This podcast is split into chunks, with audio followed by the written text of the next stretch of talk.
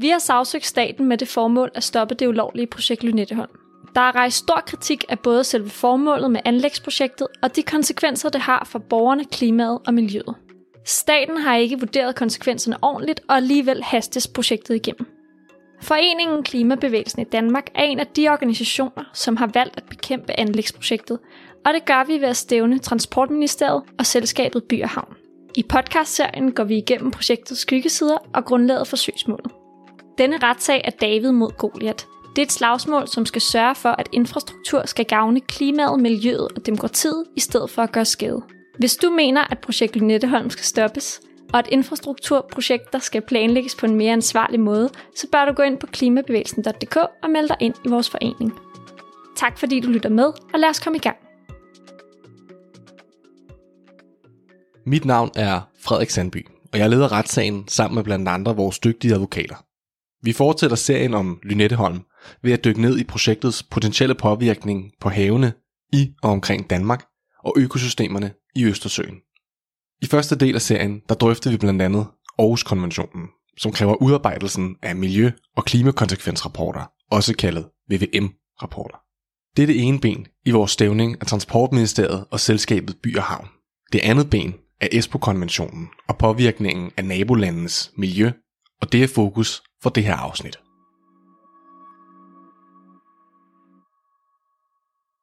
Ifølge blandt andet Espoo-konventionen skal lande foretage en høring blandt de lande, som påvirkes af projekter, der påvirker miljøet på tværs af landegrænser. I Europa eksisterer et rigt samarbejde om gensidig beskyttelse af nabolandenes miljø, og vi er afhængige af, at hverken Sverige, Tyskland eller for eksempel Polen foretager aktivitet, som påvirker miljøet i Danmark. Borgere i Danmark skal vide sig sikre på, at vores nabolande ikke forurener vores land, eller ændrer unødigt på balancen i vores økosystemer. Det samme gælder naturligvis også omvendt. Hvad har det med projekt Lynetteholm at gøre, tænker du måske? Ret meget.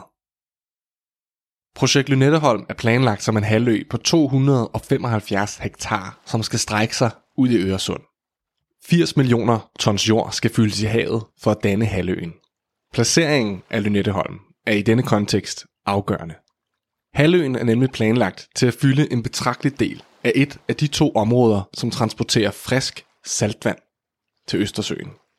En effekt, som vil være permanent, og som vil kunne få langt større konsekvenser for økosystemerne, end for eksempel dumpning af slam i Køgebugt. I daglig tale siger eksperter, at Lynetteholm kan fungere som en prop i Øresund. Ifølge fagbladet Ingeniøren er havene omkring de skandinaviske lande allerede i ilde tilstand. Kvælstof i gigantiske mængder er ophobet, syvoghalvfems procent af Østersøen er blevet tilført foruroligende mængder næringsstoffer, og der er udbredt iltsvind med store dødszoner. Østersøen har behov for alt det friske saltvand, som havet kan få, så økosystemer, der allerede er tvunget i knæ, ikke udryddes. Både D H I og det hollandske konsulentfirma Deltares har regnet på blokeringseffekten og konkluderer, at effekten kan være en svækkelse af vandgennemstrømningen og dermed saltvandstilførslen på nul komma fem procent. D H I erkender dog også, at undersøgelsen har været overfladisk, da der ikke har været tid nok til at gennemføre ordentlige kontrolmålinger af effekten. Men man mener alligevel i D H I, at beregningerne er retvisende. Projekt Lynetteholm er også et brud på tidligere politikers intention om at redde Østersøen og havmiljøet. I historien om Øresund hører anlæggelsen af Øresundsbroen også til. Da Øresundsbroen i sin tid skulle anlægges, var et stort flertal i Folketinget ubetinget enige om, at broen ikke måtte påvirke saltvandsgennemstrømningen. Netop på grund af de katastrofale konsekvenser, en prop i Øresund kan få. Man insisterede på, at hvis projektet skulle realiseres, så skulle det være med en nulløsning, hvilket betyder, at der ikke må dannes en prop, og der som minimum skal foretages kompensationstiltag, som neutraliserer blokeringseffekten af anlægsprojektet. En nulløsning er dyr og kompliceret. Derfor er det et enormt stort signal, at politikerne dengang var stålsatte på sådan en løsning, og endnu mere underligt, at politikerne i dag ikke er så opsat på at beskytte miljøet, som man var dengang. Det er meningen, at fokus på klima og miljø skal skærpes hen over årene, ikke at det skal svækkes. Blokeringseffekten er et emne for megen diskussion.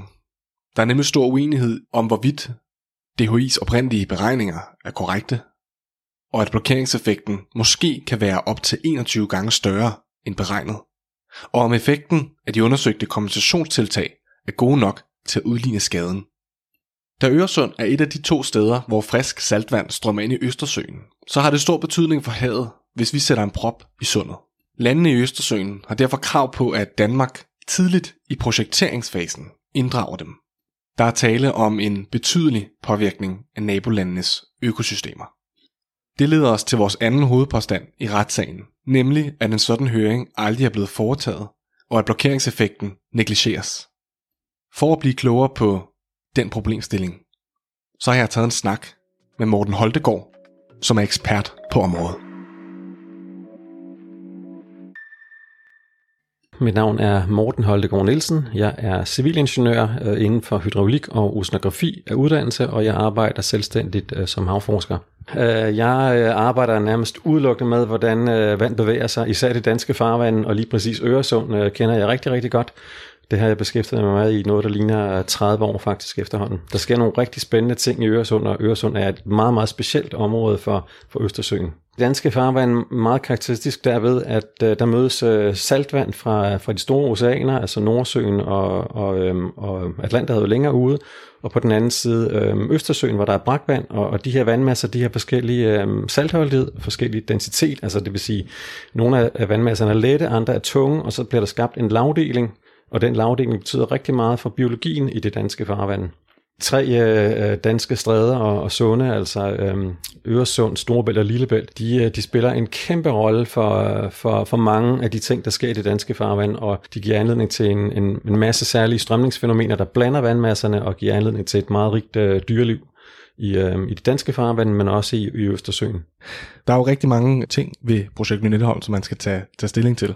Men en af de helt store øh, i forhold til retssagen, og en af de påstande, vi har i retssagen, det begår sig på den her vandgennemstrømning, eller blokeringseffekten af den her vandgennemstrømning, som der er ude i, i Kongedybet. Hvad, øh, hvad betyder vandgennemstrømningen for, for Østersøen? Øh, jamen, vandgennemstrømningen igennem de, øh, de danske farvand, altså Øresund, Storebælt og i, i mindre grad Lillebælt, de betyder enormt meget for, for øh, miljøet og for økosystemet i Østersøen, for der sker en indstrømning af salt igennem de, de danske øh, farvand, øh, og øh, til gengæld så sker der en udstrømning af brakvand øh, fra Østersøen, så det er sådan en... en øh, En, øhm, en, en udveksling, der foregår øh, igennem de danske farvande. Så, så den indstrømning af salt, der sker igennem de danske farvande, er simpelthen afgørende for, øko, for økosystemet og for miljøet i Østersøen. Og, og Øresund er særlig vigtig, fordi Øresund er, er relativt kort i sammenligning med Storebælt, og Øresund er også ret dybt, så de vandmasser, der strømmer ind igennem Øresund, de har øh, altså ret høje saltholdigheder. De fører også ilt med, med sig ind igennem Øresund, og, og det, den salt og den ilt spiller en meget stor rolle for, for, for, for øh, fysikken i Østersøen, og også for, for dyrelivet og for økosystemet i det hele taget. Der er en, en, en meget delikat øh, balance, som, som de danske stræder øh, faktisk styrer. Så hvis man begynder at ændre på, på noget i de danske stræder, øh, særligt Øresund og Storebælt, jamen så, så kan man virkelig få et problem for, for hele Østersøen. For, for det er kun de tre øh, øh, stræder, altså Øresund, Storebælt og, og Lillebælt, at der kommer salt ind igennem øh, til, øh, til Østersøen, og det er også kun de tre, hvor der strømmer brakvand fra Østersøen ud igen. Altså, altså de tre stræder, særligt Øresund og Storebælt, de spiller en kæmpe rolle for hele Østersøen.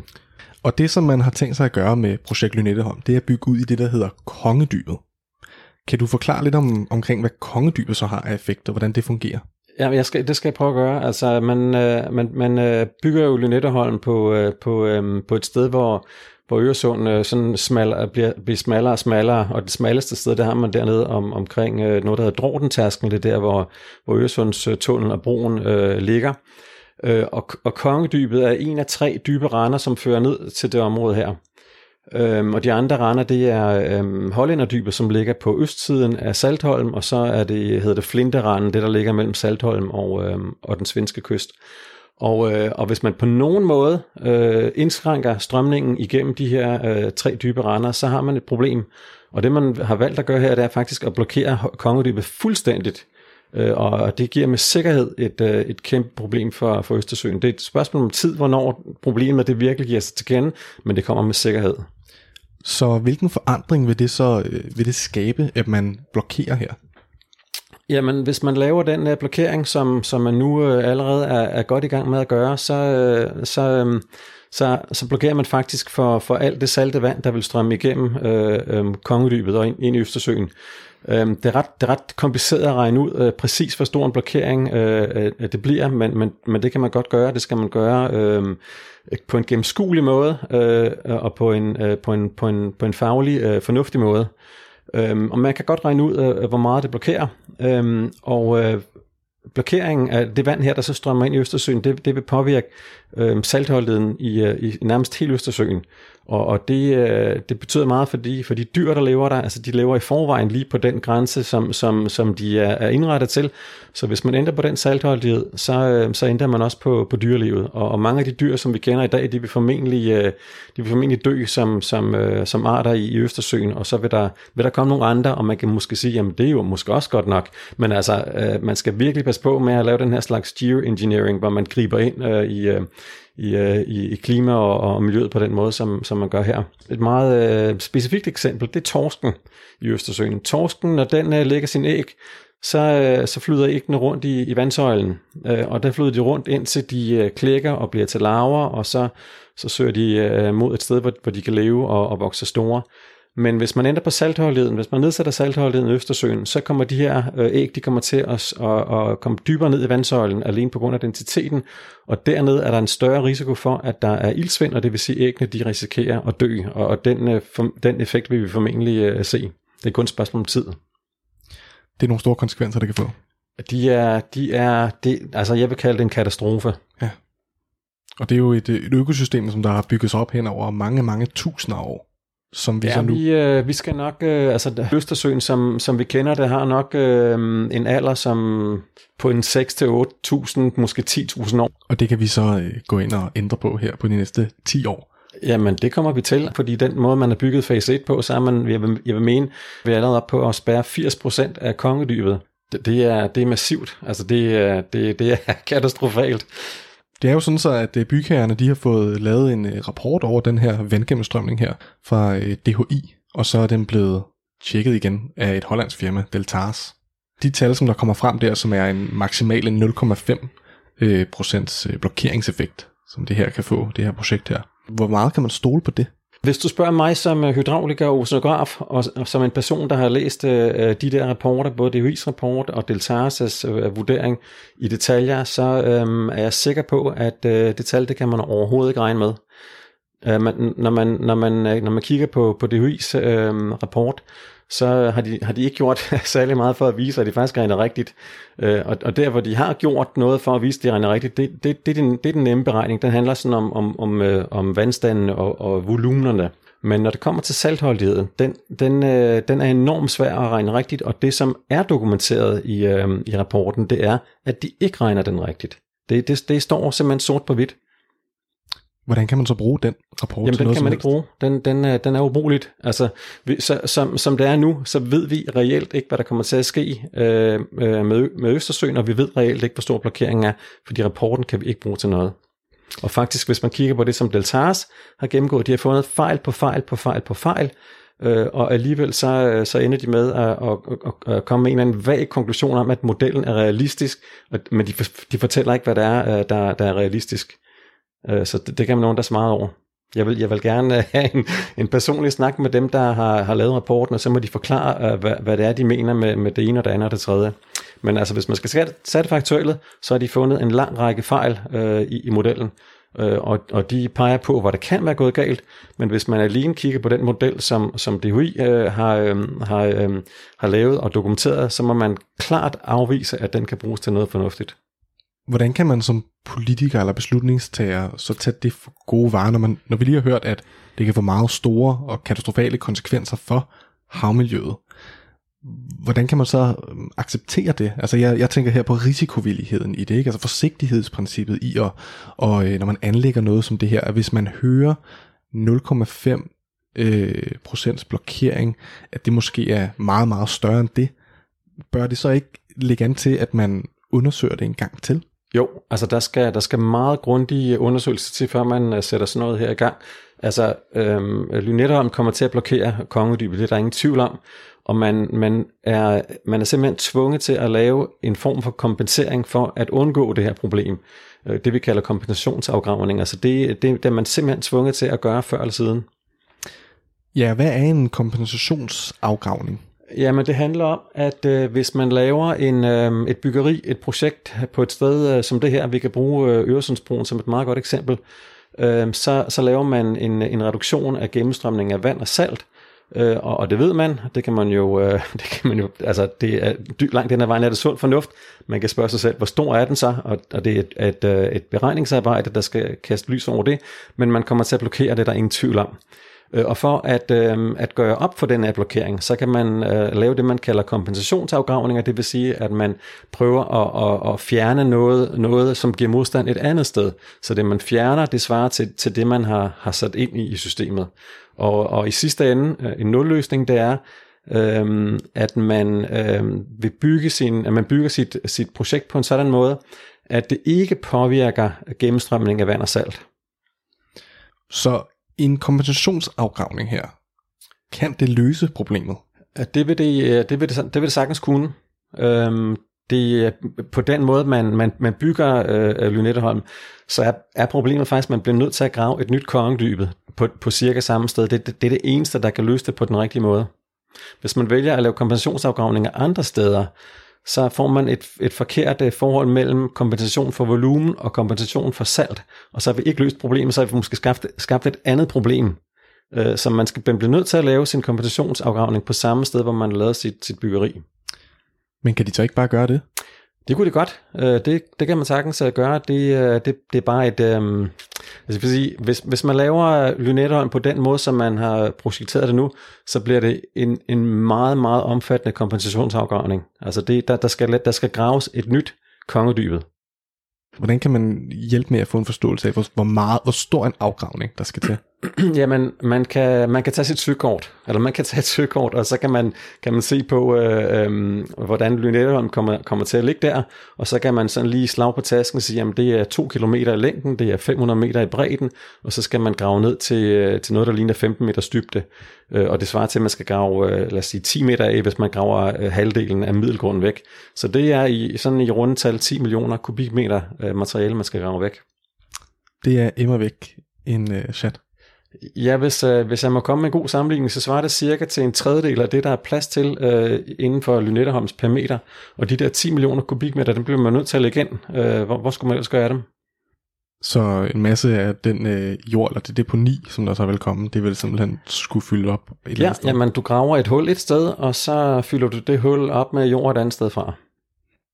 Det må også gøre noget ved beregningerne for det økonomiske grundlag for det her projekt. Øh, ja, nu, øh, jo, jamen man kan sige, øh, hvis vi fylder en tredjedel af, af, af Lynetteholms volumen op med, med materialet fra et nyt øh, Kongedybet, jamen så har vi f- cirka fjernet en tredjedel af indtægtsgrundlaget. Og så kommer der selvfølgelig også omkostningerne til at lave udgravningen som sådan, transportere den.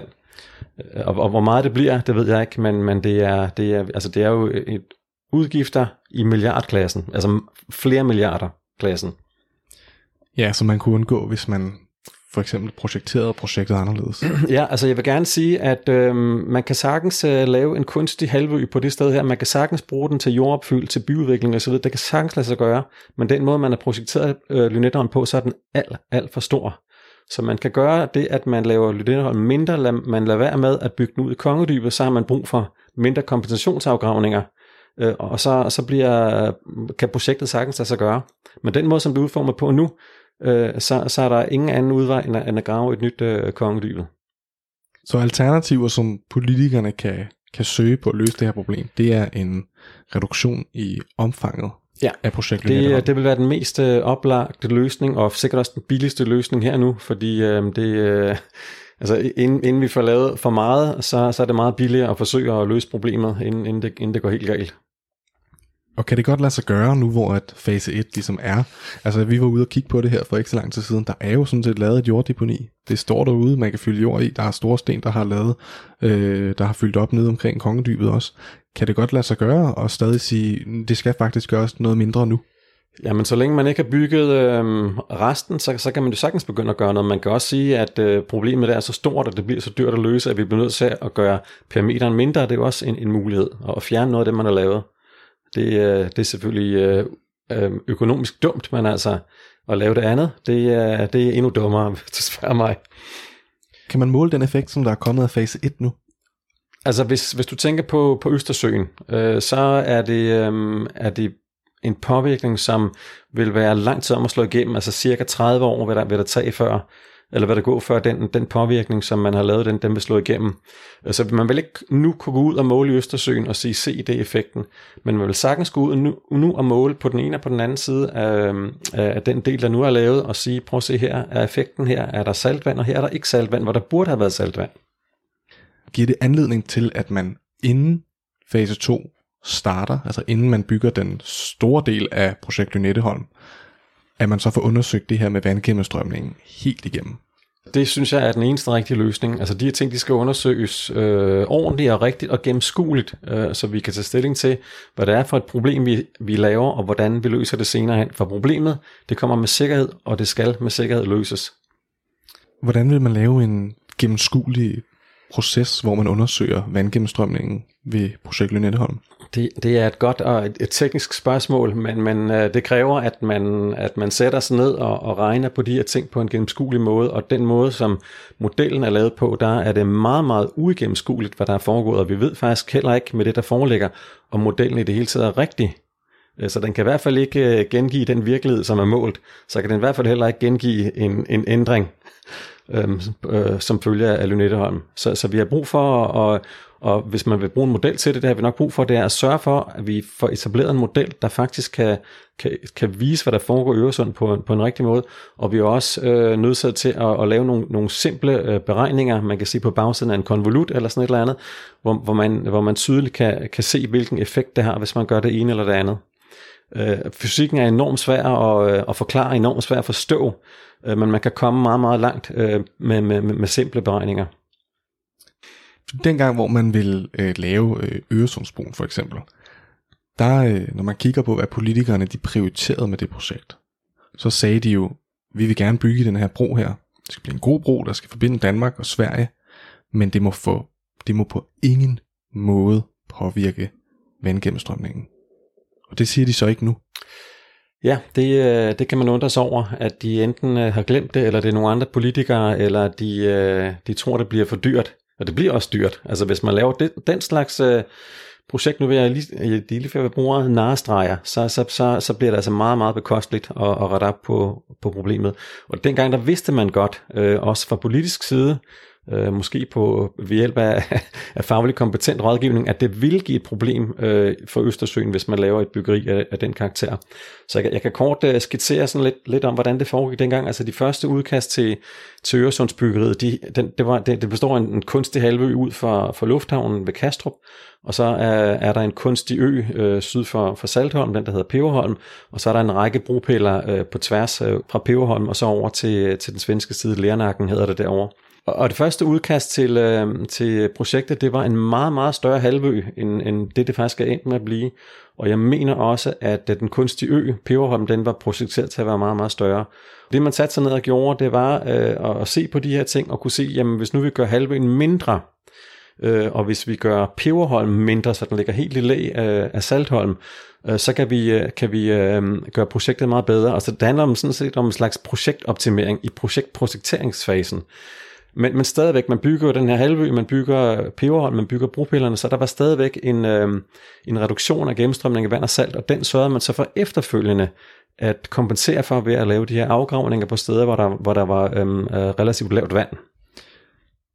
Så du siger, at da man skulle anlægge projektet, altså da man skulle projektere, hvordan projektet skulle være, der var det så stor en politisk prioritering, at man ikke må blokere for vandgennemstrømning, og det ledte til, at projektet kom til at se helt anderledes ud. Men du siger jo egentlig også, at det er noget, der er blevet gjort inden. Ja, altså de her ting, de skal jo gøres, øh, inden man begynder at bygge projektet. Altså alt andet er jo er noget, der ligner galimatias, fordi man kan i princippet blive tvunget til at lave det om.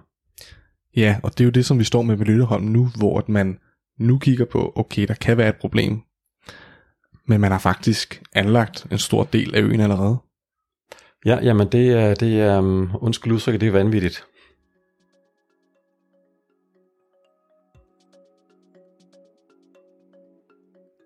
Kan man gennemføre et kæmpe anlægsprojekt uden først at kende klima- og miljøkonsekvenserne? Det mener jeg ikke. Og jeg mener, at vi med projekt Lynetteholm står over for nogle beslutningstagere, som har hastet projektet igennem i en sådan fart, at miljø og klima bliver negligeret. For at opsummere Morten Holmegaards argumenter, så er det, at politikerne nu er nødt til at sætte projektet på pause, imens vi finder ud af, hvor store problemer vi er ved at sætte i verden. Det er derfor essentielt, at retssagen får så meget bevågenhed som overhovedet muligt, for her, der kan beslutningstagerne ikke snige sig udenom. Der skal de simpelthen besvare de spørgsmål, som vi og dommeren kommer til at stille. Noget af det bedste, du kan gøre lige nu, det er at sprede budskabet til dem, du kender. Særligt, hvis de bliver påvirket af projekt Lynetteholm. Der er behov for, at vi opkvalificerer hinanden på problemets omfang, og at vi viser, at vi er mange, som er utilfredse med projektets håndtering af klima- og miljøkonsekvenserne. Derfor synes jeg også, at du skal overveje at gå ind og blive medlem af vores forening og direkte støtte retssagen på den måde. Der er også mange andre måder, hvorpå du kan hjælpe retssagen, og det kan du altså læse mere om på vores hjemmeside. Tak fordi du lyttede med, og vi ses i det næste afsnit.